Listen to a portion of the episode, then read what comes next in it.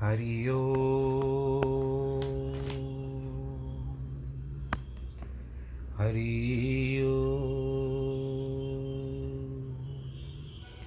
हरि गुरुर्ब्रह्मा गुरुर्विष्णु गुरुर्देवो महेश्वर। गुरुर्साक्षात् परब्रह्म तस्मै श्रीगुरवे नमः। विघ्नेश्वराय वरदाय सुरप्रियाय लम्बोदराय सकलाय जगद्दिताय। नागाननाय श्रुतियज्ञविभूषिताय गौरीसुताय गणनाथ नमो नमस्ते। नाहं वसामि वैकुण्ठे, योगिनां हृदयेन च। मद्भक्तां यत्र गायन्ति। तत्र तिष्ठामि नारद। जिस घर में हो आरती, चरण कमल चितलाय तहाँ हरि वासा करे, ज्योत अनंत जगाए। जहाँ भक्त कीर्तन करे, बहे प्रेम दरिया।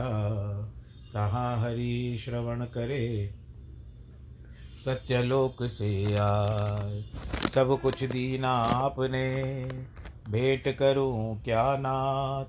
नमस्कार की भेंट लो, जोड़ू मैं दोनों हाथ, जोड़ू मैं दोनों हाथ, जोड़ू मैं दोनों हाथ। शान्ताकारं भुजगशयनं, पद्मनाभं सुरेशं, विश्वाधारं गगनसदृशं, मेघवर्णं शुभाङ्गं लक्ष्मीकान्तं कमलनयनं योगिविरदानगम्यं वंदे विष्णुं भवभयहरं सर्वलोकैकनाथं। मङ्गलं भगवान् विष्णु, मङ्गलं गरुडध्वज, मङ्गलं पुण्डरीकाक्ष, मङ्गलाय स्तनोहरि। सर्वमङ्गलमाङ्गल्ये शिवे सर्वार्थसाधिके, शरण्ये त्र्यम्बके गौरी नारायणी नमोऽस्तु नारायणी नमोऽस्तु नारायणी नमोऽस्तु ते। श्रीकृष्ण गोविन्द हरे मुरारे, हे नाथ नारायण वासुदेव। श्रीकृष्ण गोविन्द हरे मुरारे, हे नाथ नारायण वासुदेव हे नाथ नारायण वासुदेव श्रीनाथ नारायण वासुदेव हे नाथ नारायण वासुदेव श्रीनाथ नारायण वासुदेव श्रीकृष्ण गोविन्द हरे मुरारे। हे नाथ नारायण वासुदेव हे नाथ नारायण वासुदेव हे नाथ नारायण वासुदेव नारायणं नमस्कृत्यं नरं चैव नरोत्तमं। देवीं सरस्वतीं व्यास ततो जयमुदीरये कृष्णाय वासुदेवाय हरये परमात्मने। प्रणतक्लेशनाशाय गोविन्दाय नमो नमः। सच्चिदानन्दरूपाय विश्वोत्पत्त्यादिहेतवे। तापत्रयविनाशाय श्रीकृष्णाय वयं नुमः। यं प्रव्रजन्तमनुपे तमपेतकृत्यं द्वैपायनो विरह कातर आजुआवः पुत्रेति तन्मयतया तर्वोऽभिनेदु तं सर्वभूतहृदयं मुनिमानतोऽस्मि मुनिमानतोऽस्मि मुनिमानतोऽस्मि। बोलो श्री कृष्ण कन्हैया, लाल की जय। श्रीमद् भागवत महापुराण की जय। भक्तजनों, जिस तरह से प्रसंग अब ग्यारहवें स्कंद में है, भागवत कथा का तो आइए पहले भगवान श्री कृष्ण को प्रणाम करें। श्रीमद् भागवत के कथा को भी प्रणाम करें, पुराण को प्रणाम करें और आज के कथा का थोड़ा आगे भगवान जी मार्गदर्शन करेंगे, उनकी और चले, अग्रसर हों हम। अपने मन को चारों ओर तरफ़ से खींच करके इस तरफ़ लगा देते हैं। बोलो, कृष्ण कन्हैया, लाल की आपने सुना भगवान जी ने यादवों को, ऋषियों के द्वारा श्राप दिलवाया। अब आगे बताते हैं, निमी राजा के पास। नारद जी कथा, नारद जी कथा बताते हैं वसुदेव को। निमि राजा, जिनको एक तरफ़ से विदे भी कहा गया था और विदे दशरथ को भी कहा गया है। राजा निमि ने पूछा, भगवान, नौ नौ योगेश्वर जो भरत के पुत्र थे, उनमें से राजा निमि ने पूछा, भगवान, आप लोग मुझे माया का लक्षण बताइए। क्योंकि माया कभी भक्त का स्पर्श नहीं करती उस माया का स्वरूप क्या है? मुझे आप लोगों की वाणी से तृप्ति नहीं होती। उस प्रश्न का उत्तर तीसरे योगेश्वर अंतरिक्ष दिए देते हैं। वास्तव में माया का स्वरूप अंतरिक्ष ही बता सकते हैं। क्योंकि भीतर जिनकी इच्छा है, जिनका ईक्षण भीतर ही भीतर है, उसे ही कहते हैं अंतरिक्ष। तो महात्मा अंतरिक्ष जी कहते हैं कि भगवान के माया की सृष्टि महाभूतों की है। उन्होंने चारों तरफ़ पुरुषार्थ का भोग करने के लिए जीवों को एकदा दशदा प्रसिद्ध कर दिया, प्रकट कर दिया। यह उनकी माया है। गुणों से गुणों का भोग होता है। वह भी माया है। माया माने जादू का खेल, जिसे जादूगर दिखाते हैं। मियते जगत अनया, जिससे चीज़ तो दिखे, परंतु वो हो ही नहीं। वह सृष्टि, यह स्थिति, यह प्रलय ये सब क्या है? ये भगवान की माया ही है। ऐशाम भगवत माया। अब राजा निमि ने कहा, महाराज, इस माया के चक्कर में ना पड़ने और यदि पढ़कर छूट जाए, छूटे कैसे? यह उपाय आप हमें बताइए। इस पर चौथे ऋषि श्री कृष्ण योगीश्वर प्रबुद्ध जी बोलते हैं कि तत्पर हुए कि प्रबुद्ध जी माने जागृत, जो माया की निद्रा से जाग गया है। उसको प्रबुद्ध बोलते हैं। प्रबुद्ध हो जाओ। प्रबुद्ध जी कहते हैं, राजन इस संसार में जो लोग सुख पाने के लिए बहुत सारी भारी कर्म आरंभ करते हैं, उनको सुख तो मिलता ही नहीं, किंतु दुख मिलता है। धन के साथ दुख आता ही है। धन का मिलना मुश्किल है, उसके साथ मृत्यु जुड़ी हुई है। बहुत परिश्रम करके धन कमाओ, तब भी उसे कोई छीन लेता है। ऐसा ही परलोक भी है, स्वर्ग की भी यही दशा है।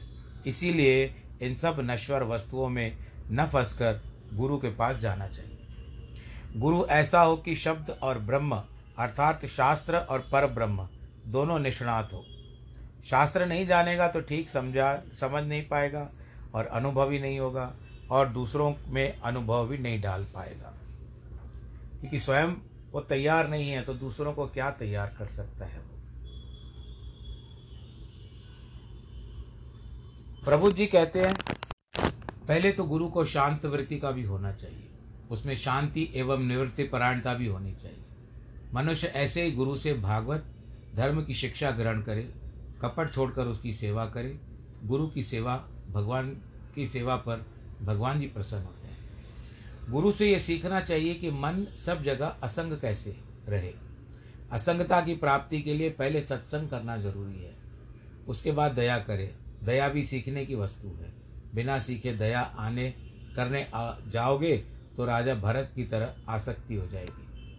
मैत्री भी समझ बूझ कर सीख कर करना चाहिए। विनय भी ऐसा रख, विनय में भी ऐसा नहीं रखना चाहिए कि कोई डांट डपट, बुरा काम करवा ले अथवा दुराचार में प्रवृत्त हो जाना पड़े। पवित्रता, तपस्या, तितिक्षा, मौन, स्वाध्याय, आर्जव, ब्रह्मचर्य, अहिंसा, गर्मी, सर्दी में सहनशीलता, ये सब कुछ सदगुरु से सीखना पड़ता किसी दिन जोश आया, जाकर गंगा, यमुना या सरयू नदी में बैठ गए और हो गया निमोनिया। किसी दिन चिलचिलाती धूप में बैठ गए तो लग गई लू। ऐसा काम नहीं होता। यह सब सीखना पड़ता है। इसी तरह सब जगह, सब में ईश्वर कैसे देखना चाहिए यह गुरु ही बताता है। आपके घर में जब भगवान चोर बनकर आते हैं, तब यही कहने आते हैं कि हमें पुलिस के सुपुर्द कर दो। वो चोर के रूप में आपके आपसे हाथ जुड़वाने नहीं आता। हाथ जुड़वाना होता तो महात्मा बनकर आए होते। प्रभु जी कहते हैं, राजन, मनुष्य एकांत में कैसे रहे? कैवल्य ऐसा होता है कि बिना घर के कैसे रहा जा सकता है? और तीर धारण कैसे होता है? ये सब सीखना चाहिए।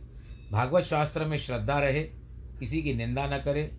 मनोवाक, कर्म दंड, श्रवण, कीर्तन, ध्यान, यज्ञ, दान, तप कैसे भगवान के प्रति अर्पित होते हैं, सब सीखना चाहिए।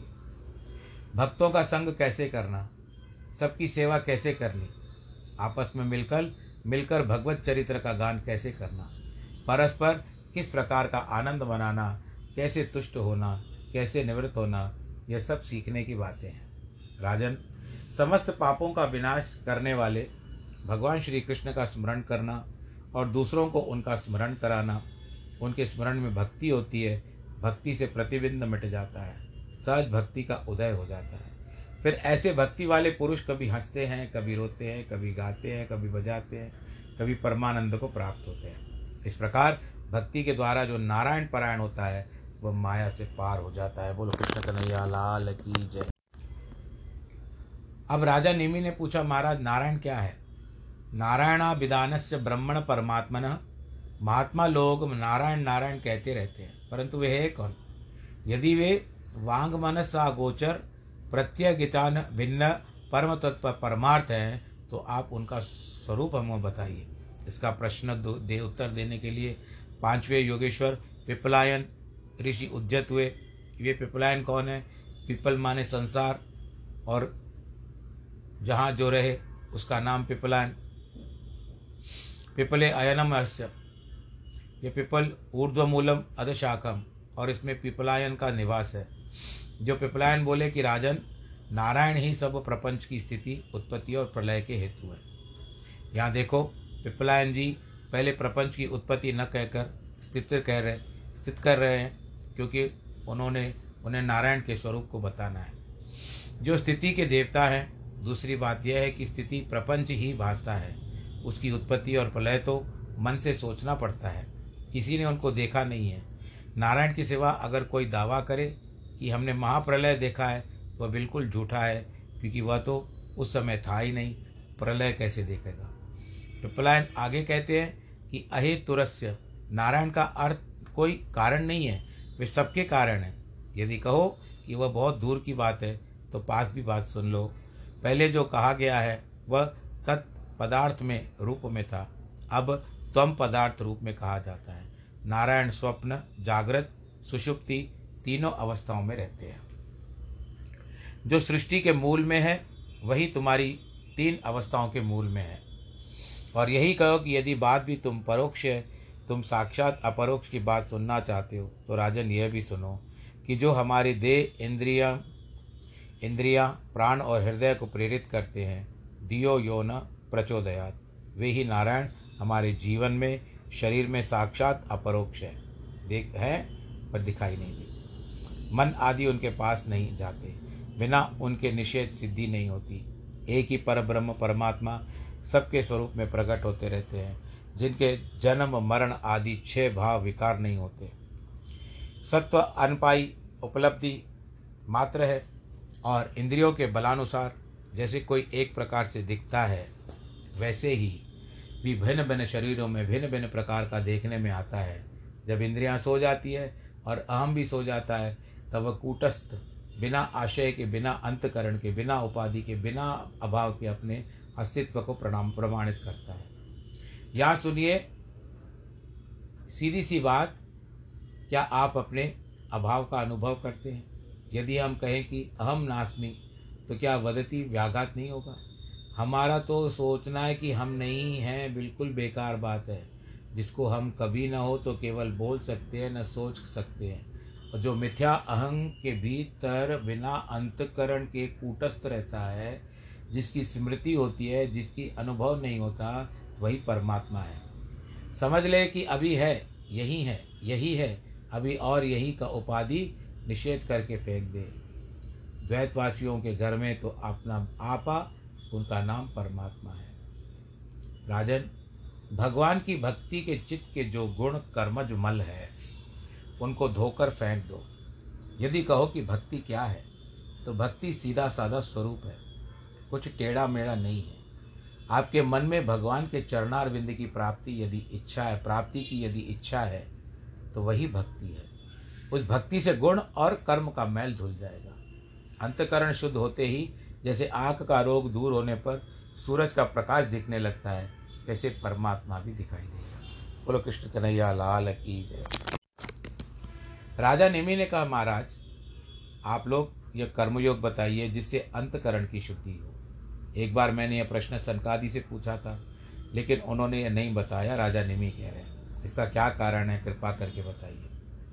इस प्रश्न का उत्तर छठे योगेश्वर आविर्होत्र जी ने दिया।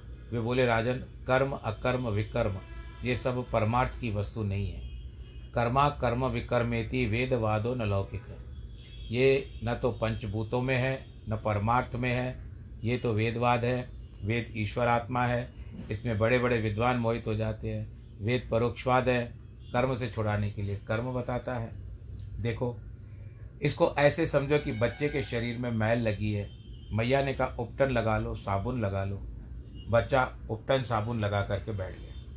मैया ने कहा, आप धो लो। बच्चा कहने लगा, नहीं नहीं, यह तो मैल छुड़ाने के लिए। अब हम इसको नहीं उतारेंगे। मैया ने कहा, अरे नहीं, तुम्हारे, उसी के साथ तुम्हारा मैल छूट जाएगा। तो कर्म योग उपटन है, साबुन है। इसके लिए लगाए बिना मैल नहीं छूटती। परंतु लगाने के बाद उसको धो देना पड़ता है। जो वेदोक्त कर्म नहीं करता, उसको मूल्य से मृत्यु की, मृत्यु से मृत्यु की प्राप्ति होती है। किंतु जो असंग होकर वेदोक्त कर्म करता है उसको नैष्कर्म में सिद्धि की प्राप्ति होती है। जिससे शीघ्र सफलता प्राप्ति की आकांक्षा हो, उसे तंत्रोक्त विधि से केशव की आराधना करनी चाहिए। उसके लिए गुरु का अनुग्रह प्राप्त करना चाहिए। शिष्य की श्रद्धा और गुरु का अनुग्रह, इन दोनों को मिलाना ही दीक्षा है। इसको शक्तिपात भी बोलते हैं। इससे प्रश्न यह उठता है कि कैसे भगवान की पूजा करनी चाहिए? इसका उत्तर है कि एतत् संबंधी एक एक बात गुरुदेव से सीख करके पूजा करनी चाहिए। जो लोग मूर्ति नहीं मानते, वे बिना आधार के ईश्वर की पूजा करना चाहते हैं, वे भूल करते हैं। पूजा सर्व में होगी या एक में होगी? एक काल भी काल भी मूर्ति हो जाएगा, एक देश भी मूर्ति हो जाएगा, एक वस्तु भी मूर्ति हो जाएगी, अपना हृदय भी मूर्त हो जाएगा। किंतु आधार के बिना, अपने पूजा की स्थापना किए बिना पूजा कैसे होगी? आधार ही तो मूर्ति बोलते हैं।